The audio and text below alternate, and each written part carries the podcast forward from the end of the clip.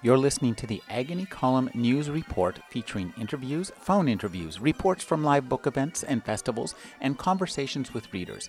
You can find additional news, interviews, book reviews, and more five days a week at the Agony Column website at trashotron.com slash agony.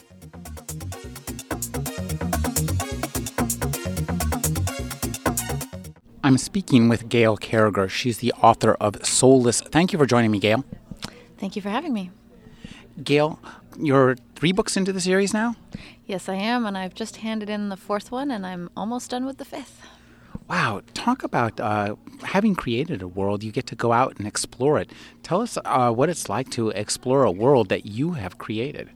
It's the best time in the in the in the world, or if I can put it that way, in my world it's uh, it's endlessly entertaining because you are the goddess of your universe and you can make anything happen so long as you explain it away properly.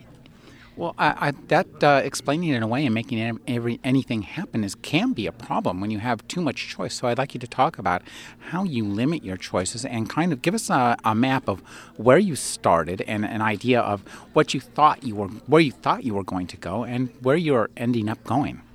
Well, I think you have to play by your rules, and so it's really important to set those rules into place. So um, that can get a little dangerous, but one of my rules for my world was that there was no magic, so I could never use magic as an out. Everything had to play by the scientific rules of the day. So, in other words, I took Victorian science and I made it real as it was at the time period. So the ether sphere that they believed in really existed, and the way they under- understood medical science was the way that people really did get sick.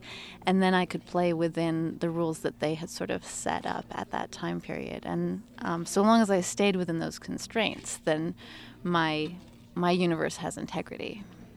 Well, uh, talk about researching the rules of the Victorian period. It's so interesting. I just talked with a woman who spent a lot of time studying alchemy yeah, it, it's really really fun. It's it's actually my favorite part. I, will get derailed by research for hours and hours and hours, but uh, I use a lot of primary sources. So I have a great book um, that is a handbook on Victorian medical science for ladies of the house, so it has home remedies in it, but it also has ways to talk to your husband about, you know, incidents behind closed doors and things like that. Um, and it has a really nice sort of tone, so you get that tone of the day, but also a good idea of the language they were using and how much they understood about the workings of the human body and things like that. And so I'll use that. Um, a lot of primary. I love Baedeker's. Um, Karl Baedeker was the sort of first travel writer of the time, and he wrote these guides to foreign cities for um, the European traveler, and they're fantastic. So I use those all the time. They have maps of the way cities looked at the time, what kind of shops that were available, those sorts of things. Well, that sounds like a lot of fun. Now, though you're working within the Victorian world and the Victorian science, I don't recall too many Victorian reports of zombies and vampires and werewolves. So I'd like you to talk about uh, setting up your supernatural creatures and uh, tell us where, you know, the thrill of creating your first supernatural creature. And are you going to go further than you've gone so far in your books? Well, I took the um, Victorian idea of those creatures. So I took the Victorian werewolf, and I took the Victorian vampire, and I took the Victorian ghost, and I made those creatures um, actually inhabit the world. And then I took the science and the scientists that I'd already invented, and I made them kind of try and understand why the supernatural exists and try and dissect it and figure it out because that's the way the Victorians behaved. Whenever they encountered something new and different, they wanted to kill it and cut it open, or sometimes cut it open when it was still alive. Um, so I just took my supernatural creatures and I put them in, but I also again, I wanted to explain them scientifically and I wanted to make them an integral part of that world. So they aren't magical, they're supernatural in the original idea of the word, which is sort of above the normal a little um, rather than you know magical creatures of any kind. And so I've sort of I've had to stick to really sort of given the science I invented just those three ghosts, werewolves, and vampires for this area. But I think um, you may find in future works that. Uh, that there are vampires and werewolves and ghosts in other parts of the world, but they have evolved differently, and so they do and act in different ways it must be fun creating the characters that you that you populate this world with, because you have such a, a great verve for your dialogue. So I'd like you to talk about creating the dialogue, and I, am curious. Do you, uh, you, do the characters come out of the dialogue, or is it the other way around? I have the characters in mind most of the time. Like I know them, I can see them in my head. I know the way they look, I know the way they talk. So most of the time I just put two of them on stage in my head really and see what happens. And sometimes they'll surprise me. Sometimes I have a good idea. Certain information needs to be relayed. But sometimes, particularly with certain characters who shall remain nameless, um, the scene will just get out of my control and I will let them do it because I think they're having fun. I can always edit it later. Um, and I think if you know your characters well enough, I do things like character design boards, which are just sort of images that remind me of the characters, that remind me what they look like, and um, but also like I have a, a, piece of amber that I always for my hero. It's one of sort of the iconic things that I keep in mind when he's around is looking at this piece of amber. And I think if you invest yourself enough in your characters, that they will just do the the talking for you because they know their own minds. You've got characters, you've got critters, and you've got a world. I'd like you to talk about creating the plot arcs for each book and the overall plot arc for the series, which is got to be kind of dicey because you don't necessarily know uh, when the plug's going to be pulled. Yeah, well, in this particular series, uh, it was really kind of up in the air for a long time because I wrote the original book as sort of a standalone. Um, and then when I was selling it, they wanted two books in the contract. So I knew that there was going to be a second one. And then the second one ended up um, sort of leaving itself open for another book. So they bought a third one for me, and by that time we kind of had a good idea that people people people liked the series, and so I knew I would be writing more books, but I wanted to have a sort of ending in sight. So there are only going to be two more books, and uh, and that was my choice because I, I really I myself I'm not a fan of long running series. Like it just I feel like I don't have the time to commit to books that go past, you know, 12 books in a row. So I didn't want to um, make this one of those series that just kept going.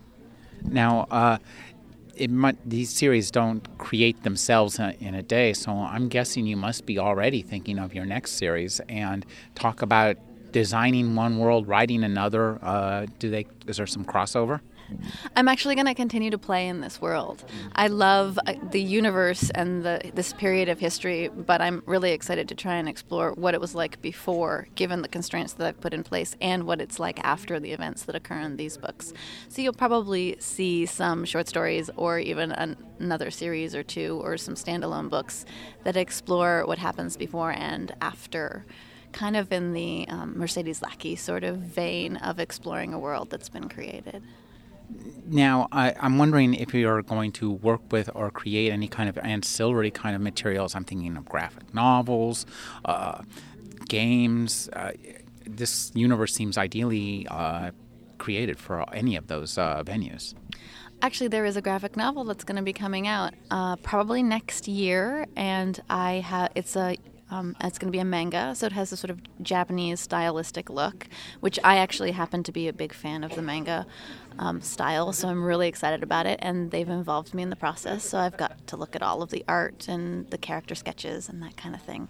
So um, that was definitely coming out. But I could see more play in the world, and I wish that I had time to do things like set up some more interactive fun on the internet. I always wanted to do a wiki of all the different gadgets and things like that. But sadly, or not so sadly, I'm stuck writing most of the time these days. Um, so we'll see what happens. But I would love to see that kind of thing. Yeah.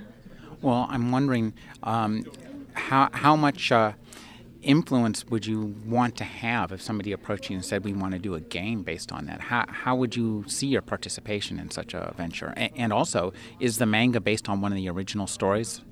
The manga is going to follow the books pretty exactly, as I understand it. I haven't seen the script yet. I've only seen some of the initial artwork. Um, so, in other words, they bought the graphic rights to each book specifically. So I think it will pretty much shadow each book, which um, is very exciting. They might have to cut some out, which I, I entirely understand. Um, As so far as a game is concerned, or something sort of more interactive, it kind of depends on what, what avenue it's take. Like I know there are a couple of LARPs out there that are already going on that are set in my world, and as far as I'm concerned, you know, if it's a fan-based thing, I think they should have as much fun as they like. It always gets me into trouble if there's sort of a copyright infringement or trademark going on or something like that. So. Um, that that is where I would have to be involved. And, but I'm really happy with the way that the manga and I have built a relationship. And you know, they involve me. You know, I get a ping from them once a week or so that says, you know, how's this character look? And usually I'm pretty easygoing. so um, hopefully. Any other projects will be kind of like that. Like so, that's kind of the level of involvement I like. I think artists should be given an, a certain amount of leeway, even with a universe that I've created, but um, you know, I don't want it to be ruined in any way.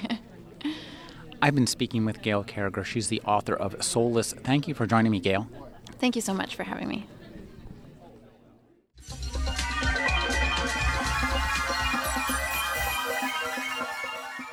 You're listening to the Agony Column News Report featuring interviews, phone interviews, reports from live book events and festivals, and conversations with readers. You can find additional news, interviews, book reviews, and more five days a week at the Agony Column website at trashotron.com slash agony.